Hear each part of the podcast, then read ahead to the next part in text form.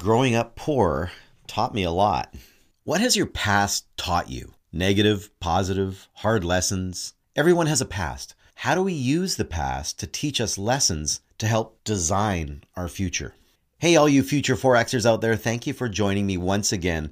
This podcast that is aptly named Real Estate with Kelly is in the third season, and we're pleased to be bringing you over 100 episodes that are jam packed with information to help real estate agents level up and crush their goals.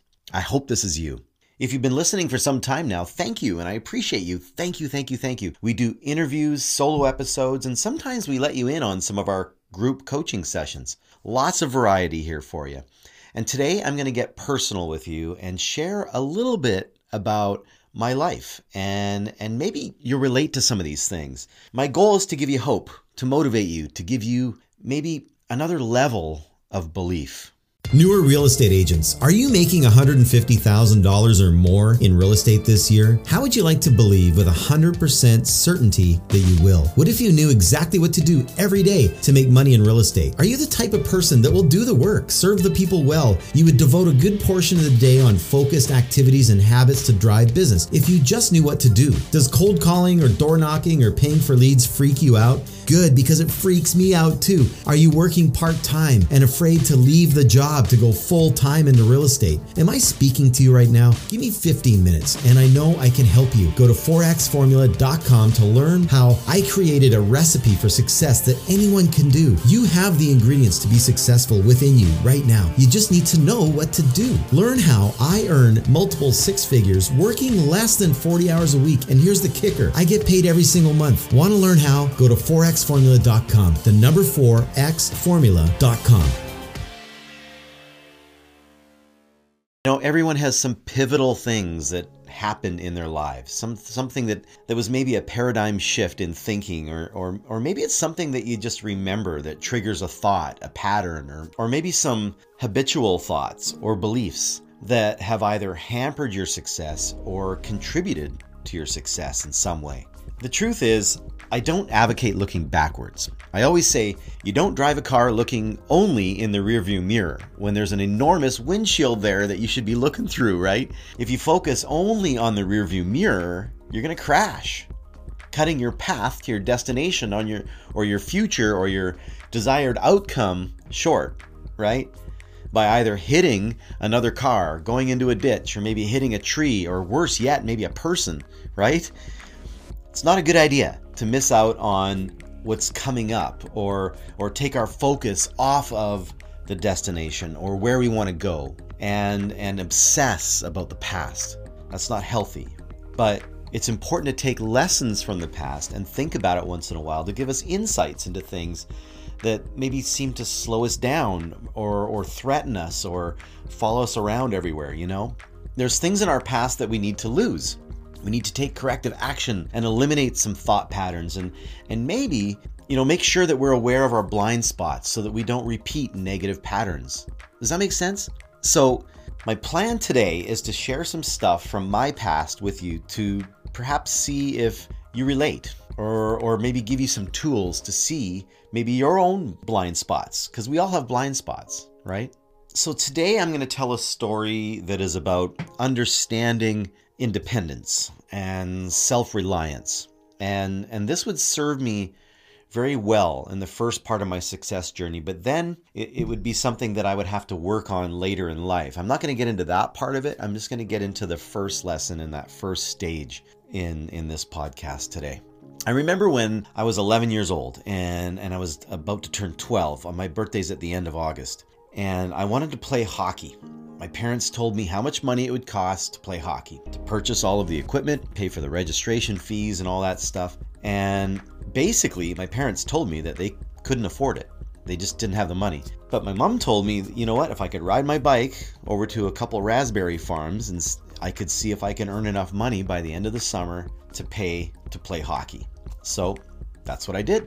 I picked a lot of berries. I worked some long days, eight hour days as a 12 year old, standing in the hot sun, getting my arms all scratched up from the thorns on the raspberry bushes all day long. But you know what? I had a goal. I had to make enough money to play hockey. And at the end of each hot summer day, I remember going to sleep at night totally exhausted. And I would see nothing, when I closed my eyes, I would see nothing but raspberries. just these shapes of raspberries. And it's like, you know, I've been looking at these raspberries all day, eight hours, and, and I guess the image of these raspberries was burnt into my eyelids or something. anyway, but you know what? I succeeded. Now, people would joke and say, well, how many berries did you eat? You know, but not many was actually my answer. A few here and there, of course, but I was so focused on getting my tray to meet the weight to qualify for payment each time throughout the day that I was more focused on speed and picking the right berries. I had a defined goal. I knew the amount of money I needed to earn to get the ultimate goal of playing hockey, and I did it. I picked enough berries that summer to earn enough money to buy my hockey equipment and pay for my registration fees. And I would later learn that this was in the early 80s when interest rates rose to like 20 and 21%. And we had a farm that sold eggs to Safeway. And here's the thing when, when interest rates rise and, and you just can't go to Safeway and say, hey, we need you to pay more money now for eggs because we can barely make our mortgage payment. You know, it was a very stressful time for my parents. And to compound that, you've got this kid going, hey, mom and dad, I want to play hockey, you know?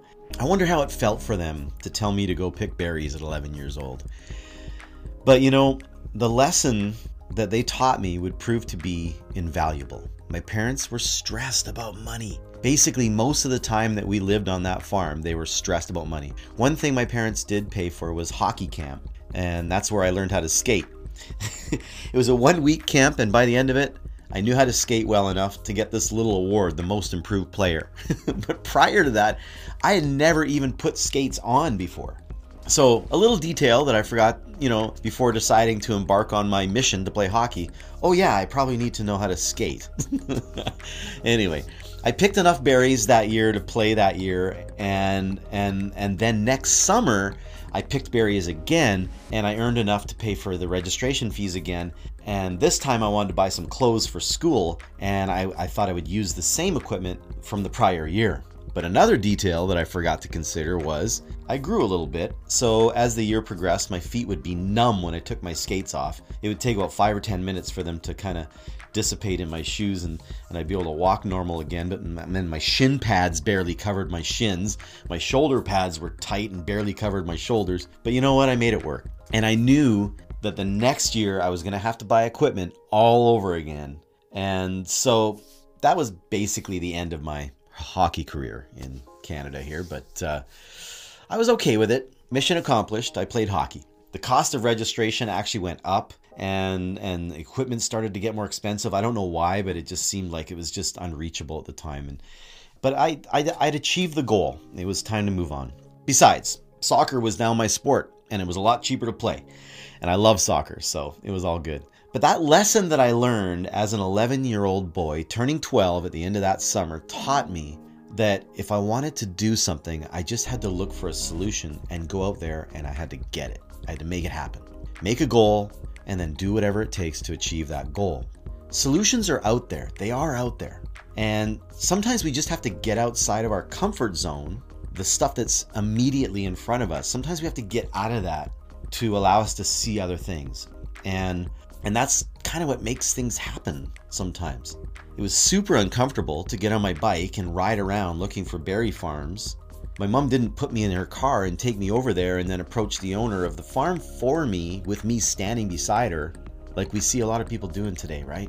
Basically, getting me the job. She didn't do that. She didn't do that at all. She offered a solution, and it was up to me to take that idea and run with it or not. Now, I could have decided that it was too uncomfortable and just stay home for the summer and help out around the farm and decide I'm not going to play hockey and I could just play with my friends in the neighborhood and, and I and I could have done that. And I'm sure my parents would have not thought any less of me for doing that. It would have been just fine. I'm an 11-year-old kid, you know, but the goal of playing hockey was powerful enough for me to cause me to overcome that obstacle. And honestly, I don't really remember stressing about it. I had a goal. And this was a solution that was presented to me. And it was just simple as that, really. My parents were busy running the farm. My mom had to work at a job at Woolworths at the time, which is not even around anymore, to make some extra income just to help pay the mortgage and the feed bill for our chickens. And as the oldest child, she was teaching me how to cook dinners for the family to help out the family. She didn't have time to go help me get a job. So I had to rely on myself. I had to get on my bike. I had to ride over to the farm. I had to kind of wander around looking for the owner on this farm who you know, I had to find him on this farm. And it was weird. It was uncomfortable. And then I had to ask him if they would hire me to pick some berries. And then after he said yes, he told me when I had to be there and, and how it all worked and how I got paid. But then I had to be accountable and I had to show up on time. I had to make my own lunch. I had to get out of bed and on time and, and go to work at 11 years old. And I learned something really important that year. I learned a sense of independence that year. I learned that I could rely on myself. I learned that I could provide for my own needs somewhat. I learned that that, that feeling that you get when you put in the time and then that feeling when you receive that financial reward, making my own money. And then that next level thinking kicks in. And this happens when you achieve something, doesn't it? Wow, I did this. Can I do this now? I don't have to wear the same pair of jeans for two years, putting patches on top of patches on my knees anymore. No, I could just work a little bit and, and provide value for someone and then get compensated for that. And then I could go buy a nice shirt and a new pair of pants and maybe some cool shoes for my first day of school. And I started to become more aware of things. My eyes opened up. I started to notice things. And then I started chicken catching to make money. I would work through the night, go to school in the morning, probably getting, you know, I'd probably I'd probably smelt not so great working in a chicken barn all night, even though I showered, but who knows what was still kind of on me. Scratches all over my arms from the chickens. But I went to school because school was important. I was really tired, but it was only a day of being tired and I would catch up on my sleep. The $5 an hour I got was worth it. Minimum wage at the time was about 250.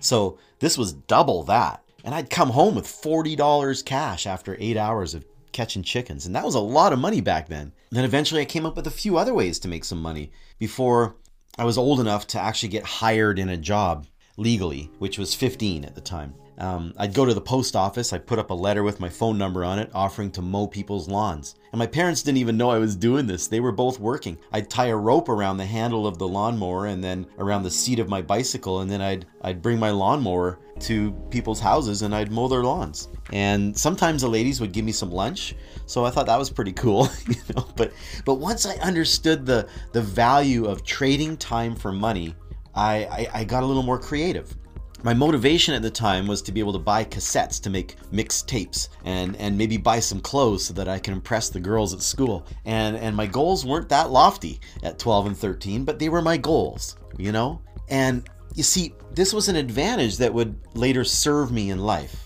later in life. Because during those days, I I didn't really realize it, but I did realize it, but I never paid real attention to it, but I started to understand the gravity of it at that age all of my friends had money.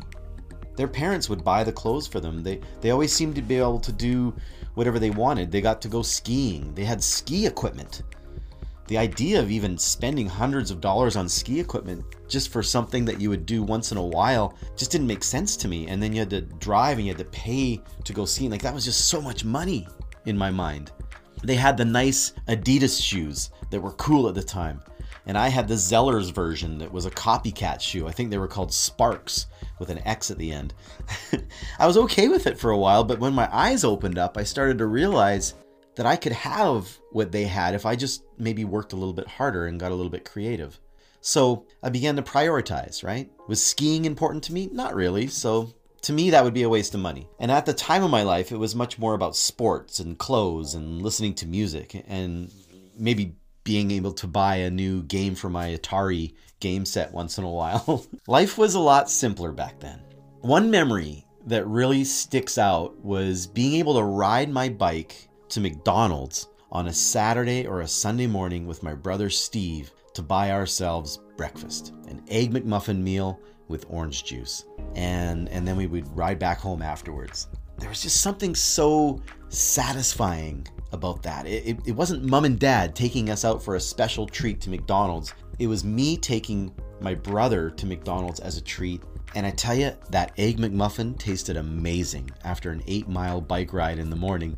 I actually remember that feeling. I can taste it right now talking about it. That sense of accomplishment, that the hash brown patty. Man, we love those hash brown patties. We thought it was the best invention ever. The crunch, the flavor, it was hot and sometimes it would burn your tongue a little bit sometimes. When it was finished, we we immediately craved another one. so we would take really small bites and just kind of relish every bite to make it last as long as possible, savoring every moment. After all, I mean, I just paid for that myself with my hard-earned money. And you know, that simple moment, that simple, insignificant act of buying an Egg McMuffin meal as a 12 year old boy, that was just like, that was monumental to me. That self satisfaction, that, that pride, even. I was proud that I was able to buy my own Egg McMuffin meal. I didn't need to beg my parents to go to McDonald's for breakfast. I just decided independently that I was going to treat myself and my brother, and we went on our own. I had five bucks in my pocket. We hopped in on our bikes and we took matters into our own hands. That sense of control, that sense of being a provider, that sense of accomplishment would stick with me. That was 40 years ago now. And I look back on that and I see where some patterns were kind of built. I've, I've got a lot of stories of growing up poor and lots of funny little, you know, things to talk about, but there's a there's a lot of positive and and there's all also quite a few negative memories as well. As the oldest of three boys, I experienced the the burden of money stress. And I think I, I carried that more than my brothers. My mom would come to me and, and ask for help all the time to make dinners or do house cleaning. She taught me how to clean toilets. I remember witnessing harsh arguments between my parents. I remember the look in my father's eyes during those early 80s that was a tough time, very stressful time. He was a beaten man. He was he was carrying a load that was just it seemed too heavy for him to bear. And and so the way he dealt with it, he would just disappear to the local bar for hours, just drinking away the stress, you know?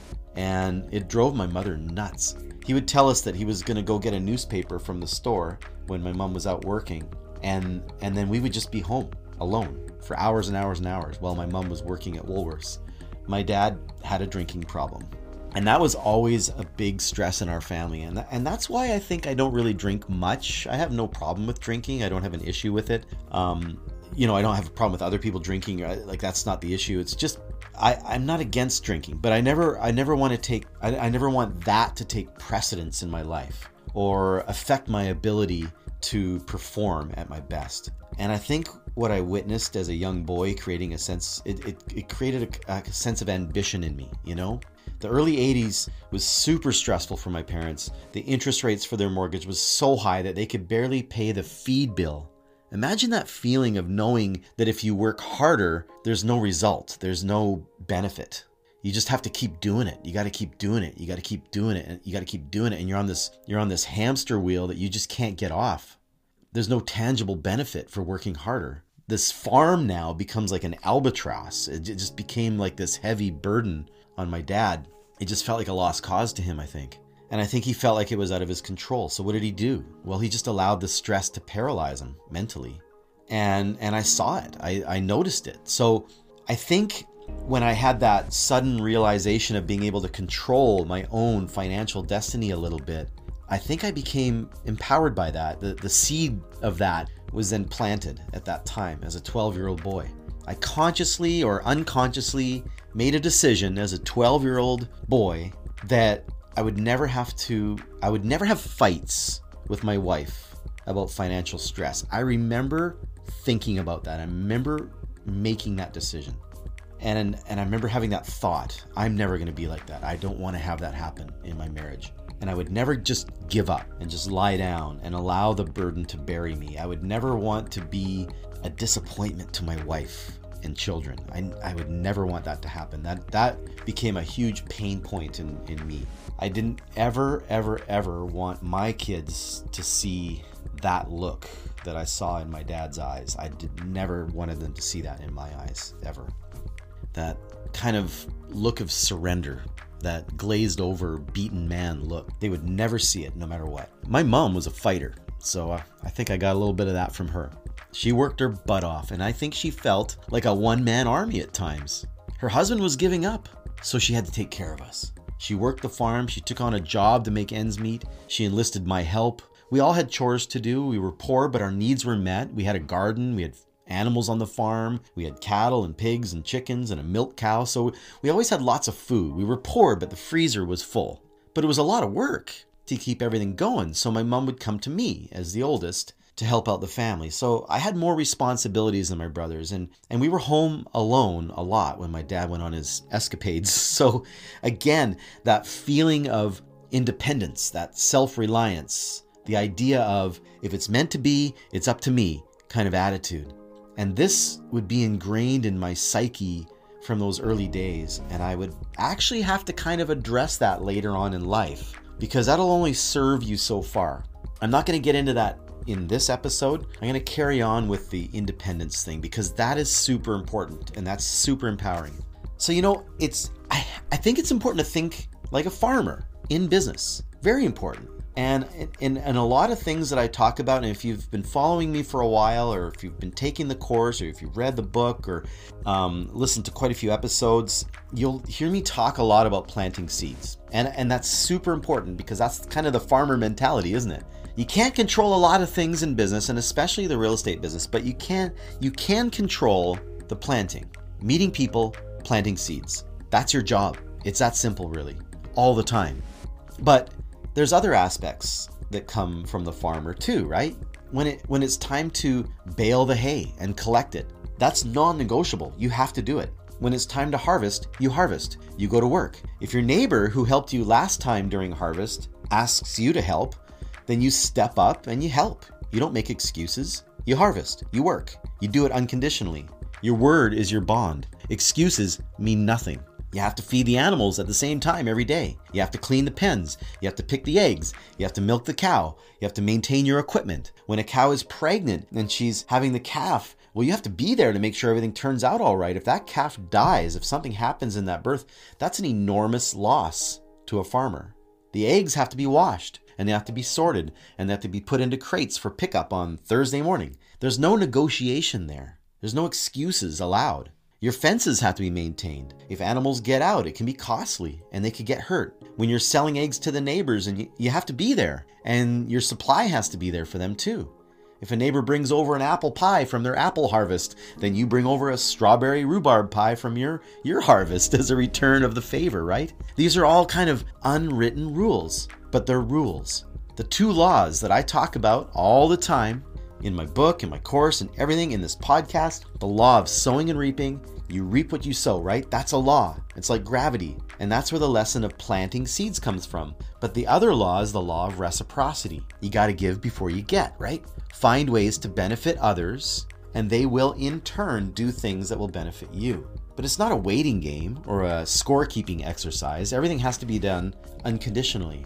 Our society puts conditions on everything these days, doesn't it? Everyone's always keeping score. Don't keep score. Just don't. Just do it. Think outside of yourself. Do unto others as you would have them do to you.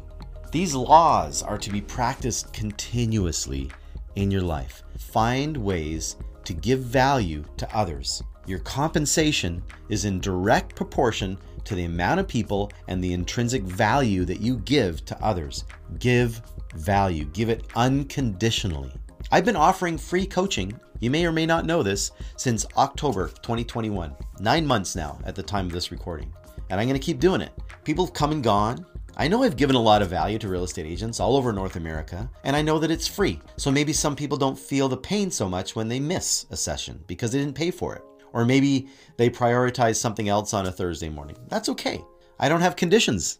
If you want some value, if you want to become successful, if you want to learn some tips and tricks that are applicable right now in today's market, if you want to get a little bonus once in a while from stuff that I've created for the course, all for free, I'm there every Thursday morning at 10 a.m. Pacific Standard Time. And all you have to do is get on the invite list, which is super easy, and then you just show up. The invite list, just hit the link um, in this podcast. Uh, I've got a link for that, and you can just head there anytime. Get on the list, and you'll get an invite, and you can show up. That's all you got to do. It's super simple, no money. There's no other obligation. There's no selling. I'm not promoting anything. I'm not trying to recruit you. None of that's going on. I give one hour a week to the real estate community, and people can choose to take advantage of it or not. No conditions, other than you have to be a licensed real estate agent or someone who's studying to become a licensed real estate agent anywhere in the world And the time, though, is non negotiable 10 a.m. to 11 a.m. every Thursday. Now, I have a YouTube channel too, over 100 videos there for you, totally free. I have this podcast. I do two episodes a month now. It's the best I could do. I'm super busy. I'm working with agents all over North America and selling real estate to take care of my family. I spent three years of my life to create a comprehensive course for new agents. It's there. Go get it anytime you want. Crazy price. Go to 4xformula.com. Super easy to sign up. Do the lessons on your own time. Do them over and over again if you want. It's lifetime membership for one fee. That's it. You're a lifer. more lessons are coming all the time, and you get those for free. I don't charge any more when I throw them in. You just get them as a member. One time fee. That's it. Get lifetime access. Easy. I wrote a book and I threw it on Amazon. It's there. 25 bucks. Go get it. Print and I printed a bunch of copies too and I have them with me all the time. And if we ever meet to talk about real estate, I'll probably give you a book. I'm just going to keep on giving and I'm going to keep on giving and I know one day it's going to pay off. One day I'm going to help enough people that the compensation will come. And that's all I worry about. I worry about what I can control. I encourage you to do this in your business. Think like a farmer. Think about how you can serve, how you can give. What is something tangible that you can do for people to inspire them to want to work with you?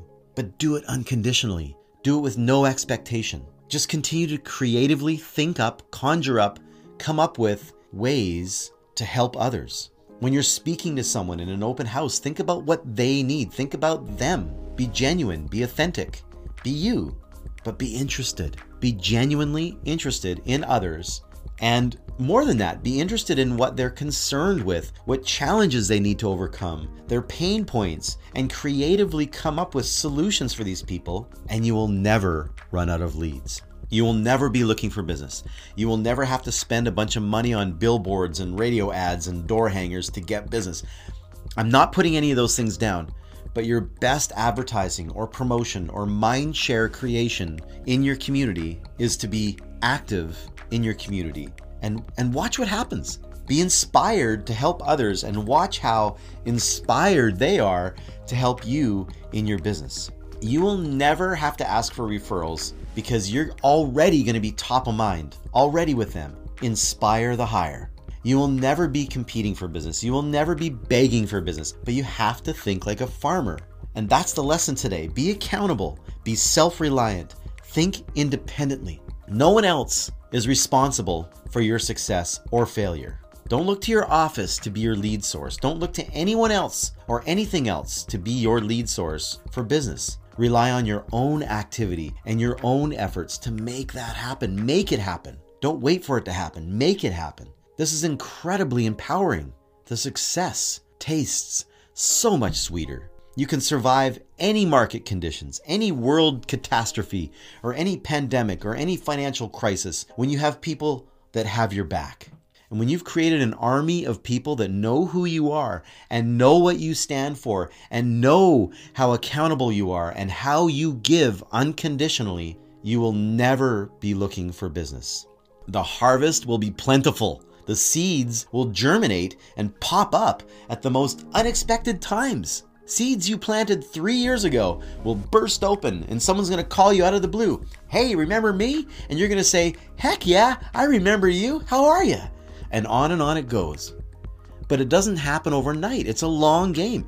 I've created ways for you to get business fast for sure in the course. I've done that to help you focus, to help you work smart and hard at the same time to maximize results and multiply results. That's super important. You got to do that. And I've done that for you in the course, but it's important to be playing the long game at the same time. And it's not easy, it's hard work. But once the momentum gets going, once you get momentum going, Momentum is your best friend. It can't be stopped once it gets going. Momentum is your best friend in the real estate business, and that is my hope for you. Go to 4xformula.com, learn more about what I do for agents, plug into the YouTube channel. I'm now starting to post coaching sessions on there too. And as always, you can watch some of the Kelly's Truck Talks. And you know, all of you that have been listening for a while and already subscribed to the channels and, and the YouTube channel, and some people are listening today are actually in the course and or maybe you've bought the book. All of you, thank you. Thank you. Thank you for your support. Thank you for listening. Thank you for coming back. I hope you get inspired by a bit of my story today. I hope you got inspired. I, you know, perhaps you relate, perhaps you don't relate at all to my childhood, but maybe it's revealed something in you that you now know or realize. Who knows? But I just hope that you got some sort of benefit out of today's podcast. And that's it for today. Go out there, make a great day. Hi, new agents. I'm here to save you a lot of time and get you making money fast. Listen up. Timing is everything, right? And this is right now pertinent information for you right now at this moment in time. The pandemic is coming to a place now where we're all getting back to normal. People are out there heading to open houses again. How do you maximize these opportunities? Are you? The market is starting to shift. Less multiple offers. Buyers are starting to have some choices now as the inventory is starting to increase, and sellers are seeing their homes on the market a little bit longer. But this is okay. This is normal. And that's an enormous opportunity for you. And this is where being a professional real estate agent who operates properly with the right knowledge and activities and strategies so no time is wasted and you get to commission quickly, confidently, winning business from your competitors is the key now because these other people have been making money in real estate by plunking signs in the ground and then thinking that they're fantastic marketing specialists. This is where the rubber meets the road right now. Some of you could not get a listing to save your life over the last year. And then when you finally had a buyer, you'd get beat out on eight to 10 deals before actually finally getting that buyer an accepted offer, if you got lucky. Or you lost that buyer because they got sick and tired of the craziness. How many are were not selling their homes because they didn't think that they could buy at the time? It's more important than ever right now to know how to position yourself as a professional who knows what they're doing, gaining massive mind share in the community. You need to know how to attract the opportunities and the leads, and then you need to be amazing at converting those leads into commission checks. I created an online course that is changing the game for new real estate agents because while everyone is trying to figure out how to be a social media superstar but not actually meeting clients to help them buy or sell, you're going to be filling your calendar with appointments, meeting people in person, making contacts, and signing contracts. Everyone out there is told to do fruitless activities without a plan, and they wonder why nothing is working, and that's not their fault. There's a lot to teach new agents. There's a lot. Nobody has time to teach you properly. It's totally true. Unless you spend over $10,000 per year on a coach or invest in proper training that's affordable, you, you know, that's why 13% of you are, are, are going to maybe make it. And 87% of you are falling through the cracks. You need an edge, an advantage. You need training that is specific actionable, and easy to apply to get results fast. There's never been a, a trick to making a lot of money in anything. Real estate's no different. There's skills and mindsets and strategies and tools and planning involved to make a lot of money in real estate. That's no secret. It doesn't happen by accident or, or happenstance. You can't rely on your sphere of influence to make a living. You can't. Door knocking or cold calling is not the solution for quick commissions either. Let's face it, there's a lot of noise, there's a lot of confusion out there, and that's why I created the Quick Commission Accelerator course. I teach you how to uncover the most profitable sales in your marketplace right now. And then I'm going to teach you how to go out there and I'm going to teach you how to get it. And then I'm going to give you all the skill sets, strategies, scripts, letters to ensure that you win the business every time like my one page listing presentation strategy that's going to put your competition to shame. And then you're going to apply the power of the 4X formula and put it to work because now, as we move to the balanced market, you're going to be able to 4X your business. What's the 4X formula? Well, here it is in a nutshell. I teach you everything that you need to know to get your first listing in as fast as 28 days and then leverage that listing to earn your next 40 deals in as fast as 12 months. You're literally only one listing away. The timing is perfect. Hit the button below to learn more and start building your business now. Yeah, building a business. Let all those other agents run around trying to be salespeople, utilizing a frantic, scattered approach while you're building a business with a solid, actionable plan. Build a business. It's a huge difference. And I talk about that inside the course. Go to 4xformula.com and get started today.